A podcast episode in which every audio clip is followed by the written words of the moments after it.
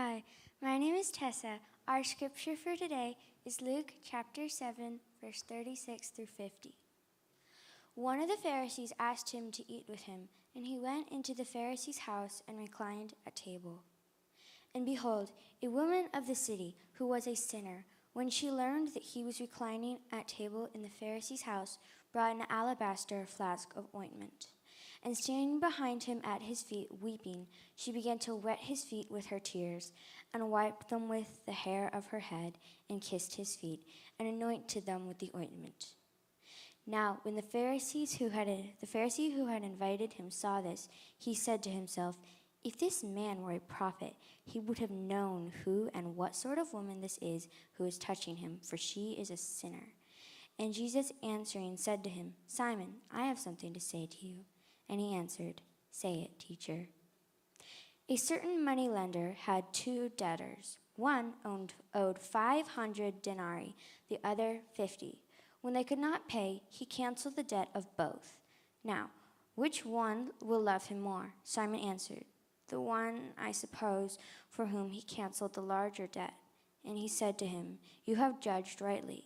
Then, turning toward the woman, he said to Simon, Do you see this woman? I entered your house. You gave me no water for my feet, but she has wet my feet with her tears and wiped them with her hair. You gave me no kiss, but from the time I came in, she has not ceased to kiss my feet. You did not anoint my head with oil, but she has anointed my feet with the ointment. Therefore, I tell you, her sins, which are many, are forgiven. For she loved much, but he who is forgiven little loves little. And he said to her, Your sins are forgiven. Then those who were at the table with him began to say among themselves, Who is this who even forgives sins? And he said to the woman, Your faith has saved you. Go in peace. This is God's.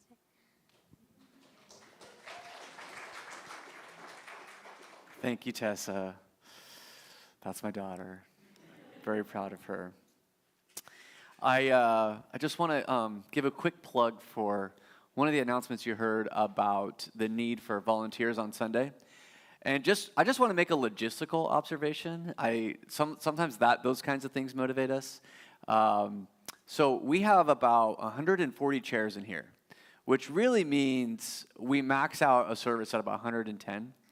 So at two services, we're talking about maybe maxing out about 220 people.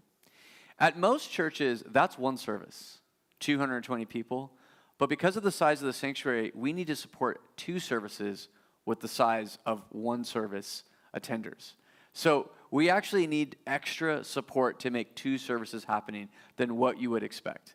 So um, I just want to let you guys know that. So as you think about if Sundays are a blessing to you and you are benefiting from it, and you're like, how can I serve? How can I help? So that's one of the easiest and yet most helpful ways to jump in on a Sunday um, with you know greeting or coffee cart or scripture reading. We'd love to involve you in what God's doing here and have you be a part of the team. Which, by the way, my favorite thing to my uh, favorite way to serve when I'm not preaching is to be a welcome welcomer. Uh, so yeah, I don't know. I'm like Mr. Social Butterfly, which I'm not really a social butterfly, but when I when I get that welcome badge on, I love it. Um, and uh, the one that I'm scared of the most is hosting, actually, what Jim Wu is doing. So pray for your host. It's a big job. Um, uh, you guys are like, what about preaching? I'm like, no, hosting is, there's something about that one. Uh, but, you know, um, speaking of my daughter and my children, I, uh, this week was fun because, and, and hard and interesting, my wife was gone all week. And so it was me and my three kids, but fortunately they're, they're a little older, so 12, 10, and 8, more self sufficient. They made their own lunch. Sometimes they were able to even get their own dinners. They, and uh, I helped out with some, I made some dinners, they were good, and made some of the breakfasts. It was a, it was a team effort. Uh, but one of the things I like to do, we kind of we kind of exchanged some things. Like I, they had me learn how to play Roblox, so I played one of their favorite computer games. Daddy got on with them, and that was a lot of fun. But for my part, I wanted them to listen to some of my favorite songs uh, from when I was growing up, and have always been. So anytime I would cart them around, I'd put on Spotify. I was like, "All right, you guys got to listen to this song." So of course they roll their eyes. And one of those songs was by uh, the Righteous Brothers, You've Lost That Loving Feeling. And it was popularized by Top Gun, which is kind of annoying. Uh, but this is, uh, I've always really liked this song. Uh, and I'm not sure why. You know, it, this is not a passive aggressive message to my wife. She has not lost that loving feeling, and uh, she's a lot of love and tenderness from her. But but in this song, you hear a man either singing about their grief over the fact that uh, the woman that he loves has is no longer showing affection to him, no longer showing the tenderness that she once did. And in fact, what he says is now you're starting to criticize little things I do, and it makes me feel like crying because, baby, something beautiful's dying. Right? And so he's saying, he's, later he says, I'm on my knees begging you, please bring it on back. Bring back that loving feeling. He's desperate, right? And I think what I resonate, I appreciate about this song is he's making the, they're making the point that um, for love to be real, it has to be expressed right? It's this is that you can't say I love you and then be cold to somebody. It has to be shown. And so he's saying because you don't show it, our love is dying, right? Um, and so in fact, there's in Proverbs it says that um, better is open rebuke than hidden love, which is to say, hidden love is not real love. That is not love. And so I think that's what I think is going on in the story that we just read. There are two people, and one of them, uh, the woman, has great uh, affection and love, and it is expressed in one of the most dramatic, powerful ways in all the Gospels. And so we want to soak in that today. I want to soak in her expression of her feelings. And on the other side is those who are cold. They, they do not have tenderness and love for Jesus. But I think there's a third person, and that is someone who maybe once had a love and affection for Jesus, but has lost it.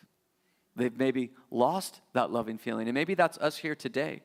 And so maybe we're feeling a little cold towards God. Maybe we used to be warm and glowing, and we've grown cold. And so, how can we be um, how can we have this extravagant love and affection for God? How can we have it maybe for the first time? How can we cultivate it? How can we get it back if we've lost it? So let's jump into this story. It's a beautiful story. Um, and what we're going to see is, uh, you know, Jesus gets invited to dinner. So in the Gospel of Luke, this happens several times. Uh, where the Pharisees invite him to dinner, and each time we're going to see the Pharisees are actually it's um, they're trying to trap him. And so it's almost, I'm not sure it's a pretense. Um, but here in this one, we're going to see that Jesus know, calls this man by name. So maybe there's some cordiality there. Um, and uh, but we're not, we're not sure. They're, they're, they're, they invite him to dinner, but they seem like their intentions are not exactly to be good friends. And so they're reclining at the table, which means in that uh, uh, culture, in that time, they, were, they would lay down with kind of their hand on their heads, kind of like this, on pillows, and a short, a, a short table, and their feet would be away from the table. So just try to picture that scene. Um, and then in comes this woman, right, out of nowhere. And apparently, this was not uncommon, wasn't against cultural norms like it maybe would be here, to just crash a party. We're going to see, in fact, in another dinner, this happens with a, a man who wants healing, just going to show up in the middle of a, a dinner. Um, but um, this woman would not have been welcomed in this way. She is a woman of the city, which is universally understood to be a prostitute. So it, here she is there is this religious conservative setting, this, this, this dinner of religious leaders. She is a prostitute and she uh, shows up completely unwelcomed, right? And so um, already this woman is out of my league. All right, I, I would have a hard time showing up if one of you said to me, hey, feel free to drop, drop by anytime. Even that kind of open invitation I wouldn't necessarily take right? You have to say, Paul, come over at six o'clock tomorrow. Okay, then I might show up. She comes unwelcomed, uninvited, and clearly um, this is what a huge breaking of barriers that she does. And then what she proceeds to do to Jesus, in my opinion, is fairly mind boggling. Hard to even relate to it in its extravagance. What we see is that she wants to anoint Jesus with perfume that's in the alabaster jar. And what's understood is that this is very expensive. In fact, there's another scene, and I, I think the best way to understand this is there's, this happens twice to Jesus. Luke only records it once, but we see later in his ministry, um, he's going to be anointed in a similar way with a, with a jar of perfume from an alabaster jar, and the disciples are offended by how expensive um, this gift was for her, for, for her to waste it. Um, and so some scholars argue that this was a year's uh, wages to, to, to give up this perfume. And because it's in the jar, the way that works is um, you have to break the jar to get at its contents. They didn't have screw on lids like we did now, it was sealed. And then once you broke it, you had to use all of it. So uh, this gift is somewhere, I mean, a year's wages in today's dollars. I mean, this is like a sixty to eighty thousand dollar gift that she um, lays, that she gives over to Jesus. Right? So not only is she party crashing, she's giving this immensely expensive gift, especially as a prostitute. She's definitely on the bottom rung of the economic ladder. So she gives it to Jesus. And then what we see her do from there. And I'm trying to I'm trying to put the pieces together. I don't know if she was intending to anoint his head. That would have been customary. And then seeing Jesus decides to go for his feet. Um, but she's in his presence. She goes for his feet and she just erupts involuntarily into tears. She just, being in his presence, she just is overcome with emotion and just lets it all out. All right, and she's not just tearing up, okay? That's like what I do when I watch a movie. I just like maybe gets right to here. You know what I mean? She is she is ugly crying, right? Course it's beautiful, but you know what I mean? Like it is pouring because it, she wets his feet with it right? And I think that's deliberate. She starts bawling and she says to herself, You know what? I'm going to aim it at his feet. So it's a literal faucet. She's ugly crying. And now imagine you have these Pharisees, arms crossed like this, watching her. A man's world, and in comes this woman, and she just does not care. She lets it all out and she lets the tears fall. Then she starts to wipe the feet with her hair. And I'm thinking to myself, hair is horrible at drying off anything as moisture. This is completely inefficient. Her tunic would have been better, right? But this isn't about being practical. This is her saying, I, this isn't a personal expression of her love for Jesus. She's thinking to herself, what is the most intimate way I can express how much this man means to me? And so her hair, that's the right way to, to wipe off the tears. And then she begins to kiss his feet. What, what a picture of prostration before Jesus. She kisses his feet, um, and of course, she uh, gives the perfume. And so now, Imagine you're the Pharisees seeing this happen. Now, we have the benefit of seeing the whole story, but imagine you're in the moment with them. What are you thinking? I mean, I'm wondering what has, um, what has gripped this woman? What has compelled her to do this extravagant act uh, toward to Jesus? I'd be really wondering what is going on. But that's not what the Pharisees, that's not what they're interested in. They're interested in, one, in seeing how this invalidates Jesus. And so here's how they respond. Now, when the Pharisees who had invited him saw this, uh, he said to himself, If this man were a prophet, he would have known who and what sort of woman this is, who is touching him, for she is a sinner. And Jesus answered to him and said, Simon, I have something to say to you. And he said, Say it, teacher. I think this is the telltale sign of hard heartedness. When you ignore the beautiful things happening around you and all you can focus on is how to, cap- how to, how to kind of tr- capture someone in a mistake, how to find what's wrong, how to invalidate the situation or the person. That's where their heart is at. They are hard hearted. when they see what this woman does, which stuns all of us, um, they can't help but take it as an opportunity to criticize and invalidate Jesus. So they question if he is really a prophet because they don't, apparently, they think he doesn't know who is touching them or touching him. But he will show that he not only knows what kind of person this woman is, he knows what kind of person Simon is. He hears and knows what Simon is saying in his heart to himself. God hears those thoughts and he speaks uh, right to it. Um, and so he says, I got a question for you, Simon. Say it, teacher.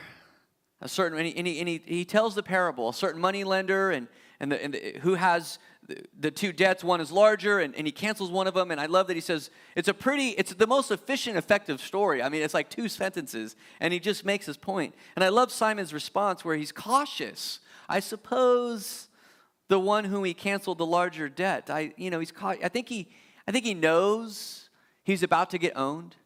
Like, I think he knows he just got trapped here. But I got to give him credit for even replying. He, he did say, you know, because in the other examples of, of when this happens in a dinner, the, the Pharisees are silent. I mean, Jesus captures a few of them and they just say nothing.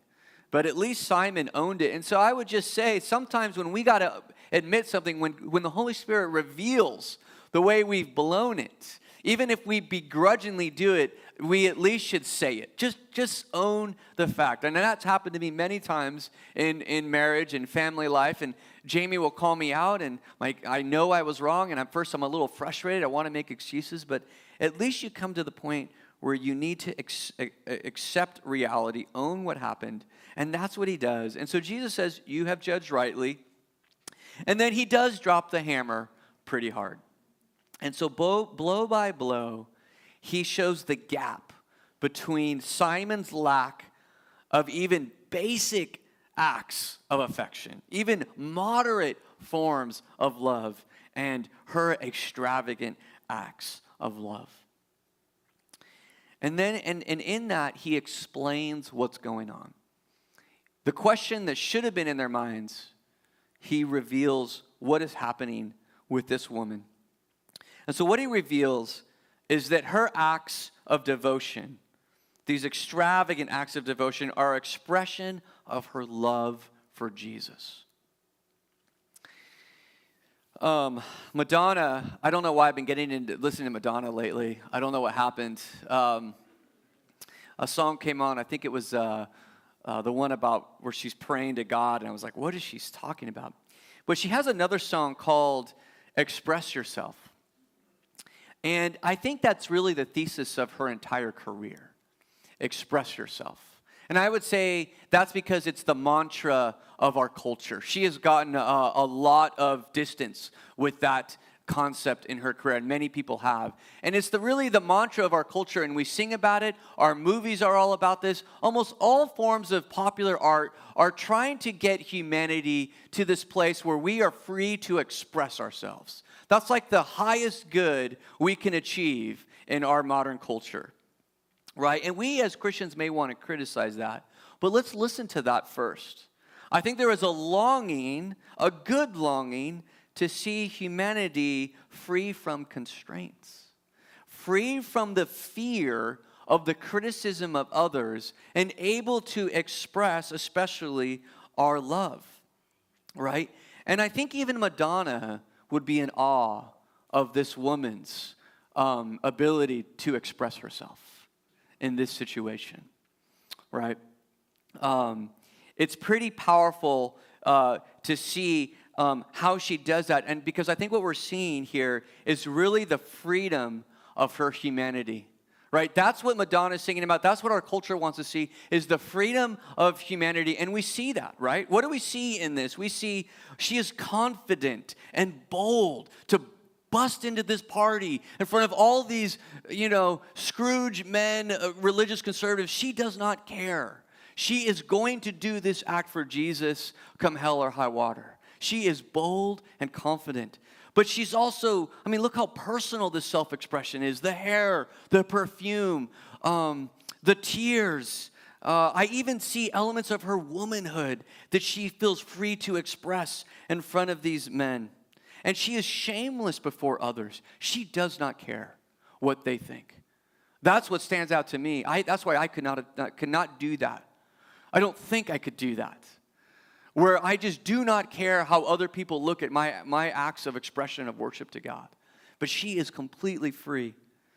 We see that this is a beautiful act of sacrifice. She thought about it. She knew that he was there. She grabbed the ointment. She was prepared to do this. She wanted to do this. And of course, we see the emotion. This is not dry.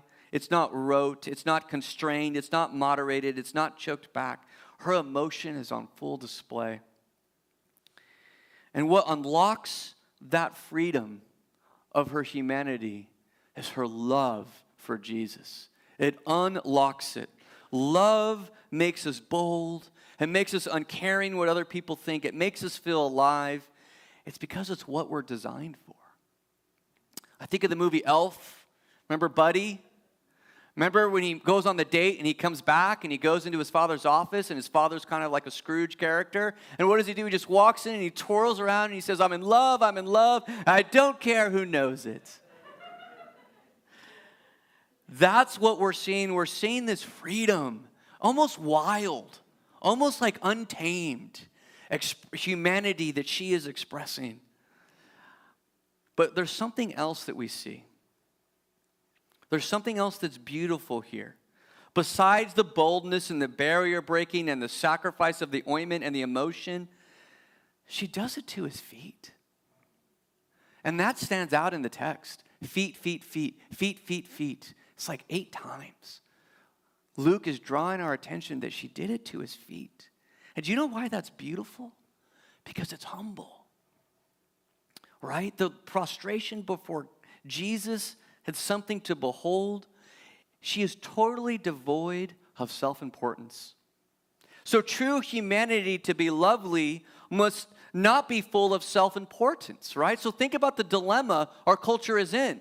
The culture wants fullness of self expression, but yet we don't want to be full of ourselves. How do you do that? No one wants someone to express themselves if they're full of themselves. Because then we're like, oh gosh, stop it, right? So we want we're in it we're in this catch 22. How do you give fullness of expression and yet be devoid of self-importance? And we see that here. She has replaced self-importance with worship of Jesus Christ. And so we see it's humanity in its place. It's humanity before God, full of reverent worship that acknowledges God as God. The prostration of her humanity before her Lord and Savior does not restrict her humanity, it liberates it. But there's an uncomfortable truth in all this. Jesus is saying that love for God, which she has, is only unlocked if we experience forgiveness. We cannot have this kind of love until we have tasted and drunk deeply of God's forgiveness. You have to experience that, or you'll be as hard hearted as these Pharisees. And so, what we see, what Jesus reveals, is this woman's confidence and boldness because of her love for Jesus is actually due to another first cause, which is her confidence in his love for her, expressed in what she knew to be his profound forgiveness. We go back to this song by Madonna, Express Yourself. I'm just digging a lot out of Madonna today. But if you go back to that song, if you actually listen to the lyrics, what she's actually saying is she's telling women Express yourself so that to get your man to express himself so that you can know that your love is real. All right, so back to that same concept with the love and feeling that for love to be real, it has to be expressed. You have to give, you have to pour it out, right? So that's kind of what Madonna is singing about too. And so let me make an awkward association. I believe that is the gospel. I believe that is the gospel that God has expressed himself. I want you to think about that. The culture wants humanity to express itself, but what if God were to express himself? What, what if God were to be free to express everything that he was, what would come out? And what the gospel reveals is that when he expresses himself, he expresses it in a supreme act of forgiveness. And that is meant to make us express ourselves. God has expressed his love first so that we would express ourselves and have a real love with God. And so the power of God's love expressed in forgiveness is, is you know, why is that the way that God expresses himself? Why forgiveness? And I think it's because, and you can, you can understand this if you're in a relationship. I want you to think about how does a relationship become deep and secure? It's not just that you get along and have fun together, right? Because if that's all it is, what begins to creep into your mind is, well, what if I mess up? What if I do something that hurts this person? And so over time, if you don't experience forgiveness in the relationship, then it becomes performative. Because now you're just trying to keep the good vibes going, you're just trying to keep it happy. But once you have messed up, made mistakes, and hurt each other, but then forgiven each other, well, then you become more and more secure.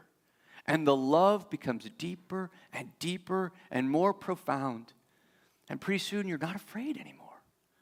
Because forgiveness, right, has become a part. That's where forgiveness is. That's where love is supremely revealed. It's not in the good times, it's in the bad times when things go bad. And so God has demonstrated his love for us in this that while we were sinners, Christ died for us. So, for, so God puts forgiveness at the front end of the relationship. He invites us into the relationship with the supreme act of forgiveness. And I like the, the, the, the imagery of the money lender, right? God as the money lender. Why does he use that? That seems a little dry. But notice what happens here, because when humans forgive each other, it's imperfect and it's the, the, the, the, mistakes are they still can haunt us. You know what i mean? They still can haunt the relationship. But when you when we're talking money lender i don't know if there's any accountants here or people who work a lot with money. When you cancel a debt it is gone. It is zeroed out. It is blank on the ledger. It, there is no trace of it. And that is how god wants us to picture his forgiveness. Gone off the ledger, zeroed out, mathematical certainty, gone.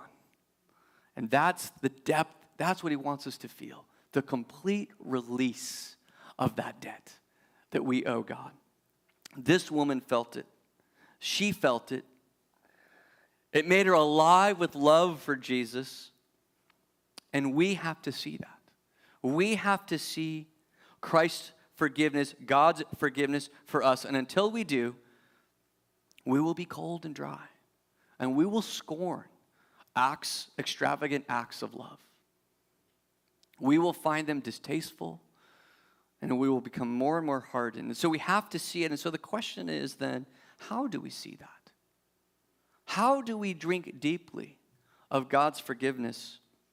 And so, do we see what the text is saying? It gets even more uncomfortable at this point, I think. Because he says this her sins, which are many, are forgiven. The principle being this He who is forgiven much loves much, but he who is forgiven little loves little. To experience the depth of God's forgiveness, we have to see the depth of our need for forgiveness. In other words, we have to see how sinful we really are. That's the message to the hard hearted. You don't love God because you don't understand how much you need forgiveness. Oh, you see the sins of others quite well, but you don't see your own, and so you're dead. You don't know God. You don't know His love. You are closed off to it. But if you could see how much you need forgiveness, then you can receive what God has done for you in Christ. And so, um, to drink deeply of God's forgiveness, we must see the, the depth of our need for forgiveness. And so, maybe some of you are here today and you're ready to receive that message. This woman's example is meant to be a testimony for all time, to put God's forgiveness for the worst of sinners on a pedestal, to put the gospel on a pedestal, to say, Come and drink deeply of God's forgiveness, no matter what you have done. And so maybe you know that you've come here and you know, or you're listening, you're, you're listening, and you know you have scorned God, you have scorned His commandments, you have made a mess of your life and the life of others. And so, if that's you today, I hope you would come out of shame and into the boldness of love because of Christ's forgiveness. You see, this woman, she only had the principle of forgiveness, the declaration of it by Jesus Christ, his demonstration of it by, by eating with sinners, but she did not yet know the cost of that forgiveness and see how she responded. But we know the cost. What is extravagant about her love? She took this alabaster jar and she broke it and poured out the $80,000 of perfume. But you see, Christ shows the extravagance of his love by breaking the body of his own son and pouring out his precious blood. What more do you need? What more do you need to come out of your lives of, of sin and into God's love and forgiveness? And he says to her, Your faith has saved you. Go in peace. That's not just a customary dismissal like goodbye. That is her that is Jesus saying to her, go into God's shalom. Go live in God's love and peace from here on out. You had a life of sin, but now you've tasted forgiveness. You are saved. Now go live in light of that. But for those of us who've maybe been walking with God, maybe we've experienced that moment and we've experienced that forgiveness, how do we continue to experience the power of forgiveness? How do we make sure we, we don't lose that loving feeling? Or how do we bring it on back as the song called for, as I think the Holy Spirit calls for some of us. How do we keep from that happening? Well, I think it's two things. And uh, we have to, first, we have to remember that sin is about the heart. It's about the heart. And I was talking with a member about this, and she made a great point that, um, you know, she, what she likes to pray is, God, search me, search my heart. And that prayer is reflecting a psalm, a prayer of David that says, Search me, which is not to say, God, would you, do you see anything in me? It's to say, God, would you show me? Would you show me what's in this heart? And so we have to remember that if we feel it in our hearts to God, it's as good as doing it. And so the call of the gospel is to stop hiding from the ways that our hearts go astray. Yeah, there are sins that are obvious fornication and drug addiction and prostitution. Um, you know, there are things that are more on the obvious side, but my concern for a church, if maybe we know not to do those things, but what about the attitudes of our heart? What about things like pride and jealousy and greed and unforgiveness and critic, critic, criticism, right? What about those things? Man, I need God to work on this heart of mine. And so we need to remember it's about the heart. And the next thing we need to do, if we want to stay hot in our love for God, if we want to drink deeply of His forgiveness, we have to be confessing our sins. And so uh, look at uh, 1 John 1 8 through 9. If we say we have no sin, we deceive ourselves. Would you do the next slide? I hope I have it on there. I may not. Okay, I guess I don't. If we, John says this if in 1 John 8 9, if we say we have no sin, we deceive ourselves and the truth is not in us. Do you hear that? If we think we're good, we're not even walking in God's truth. We think we got it all together, we're seriously lost. But if we confess our sins, He is faithful and just to forgive us our sins and cleanse us from all unrighteousness.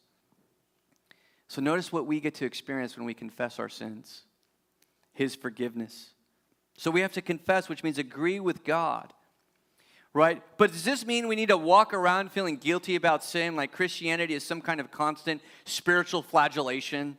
You're right. And that's actually, if you, I, I did some research on Madonna, and she would always feel guilty. She always felt guilty about all the things that were wrong because of her religious upbringing. And so that would be an objection to this idea of confessing sin is it just we're just supposed to feel guilty all the time and i'm going to say no that's not why we confess it's not to feel bad about ourselves so that we can experience god's forgiveness so we could experience his cleansing power. And so the way the reason why we want to confess sin is so that we would love God. That's what this passage is saying. You, we need to be able to say, Lord, this is what's true about me, and experience His forgiveness, the, cle- the clearing of our ledger. And if we're not confessing sin, then are we really believing in the gospel? Are we really, be, you know, we should be confessing as an act of worship.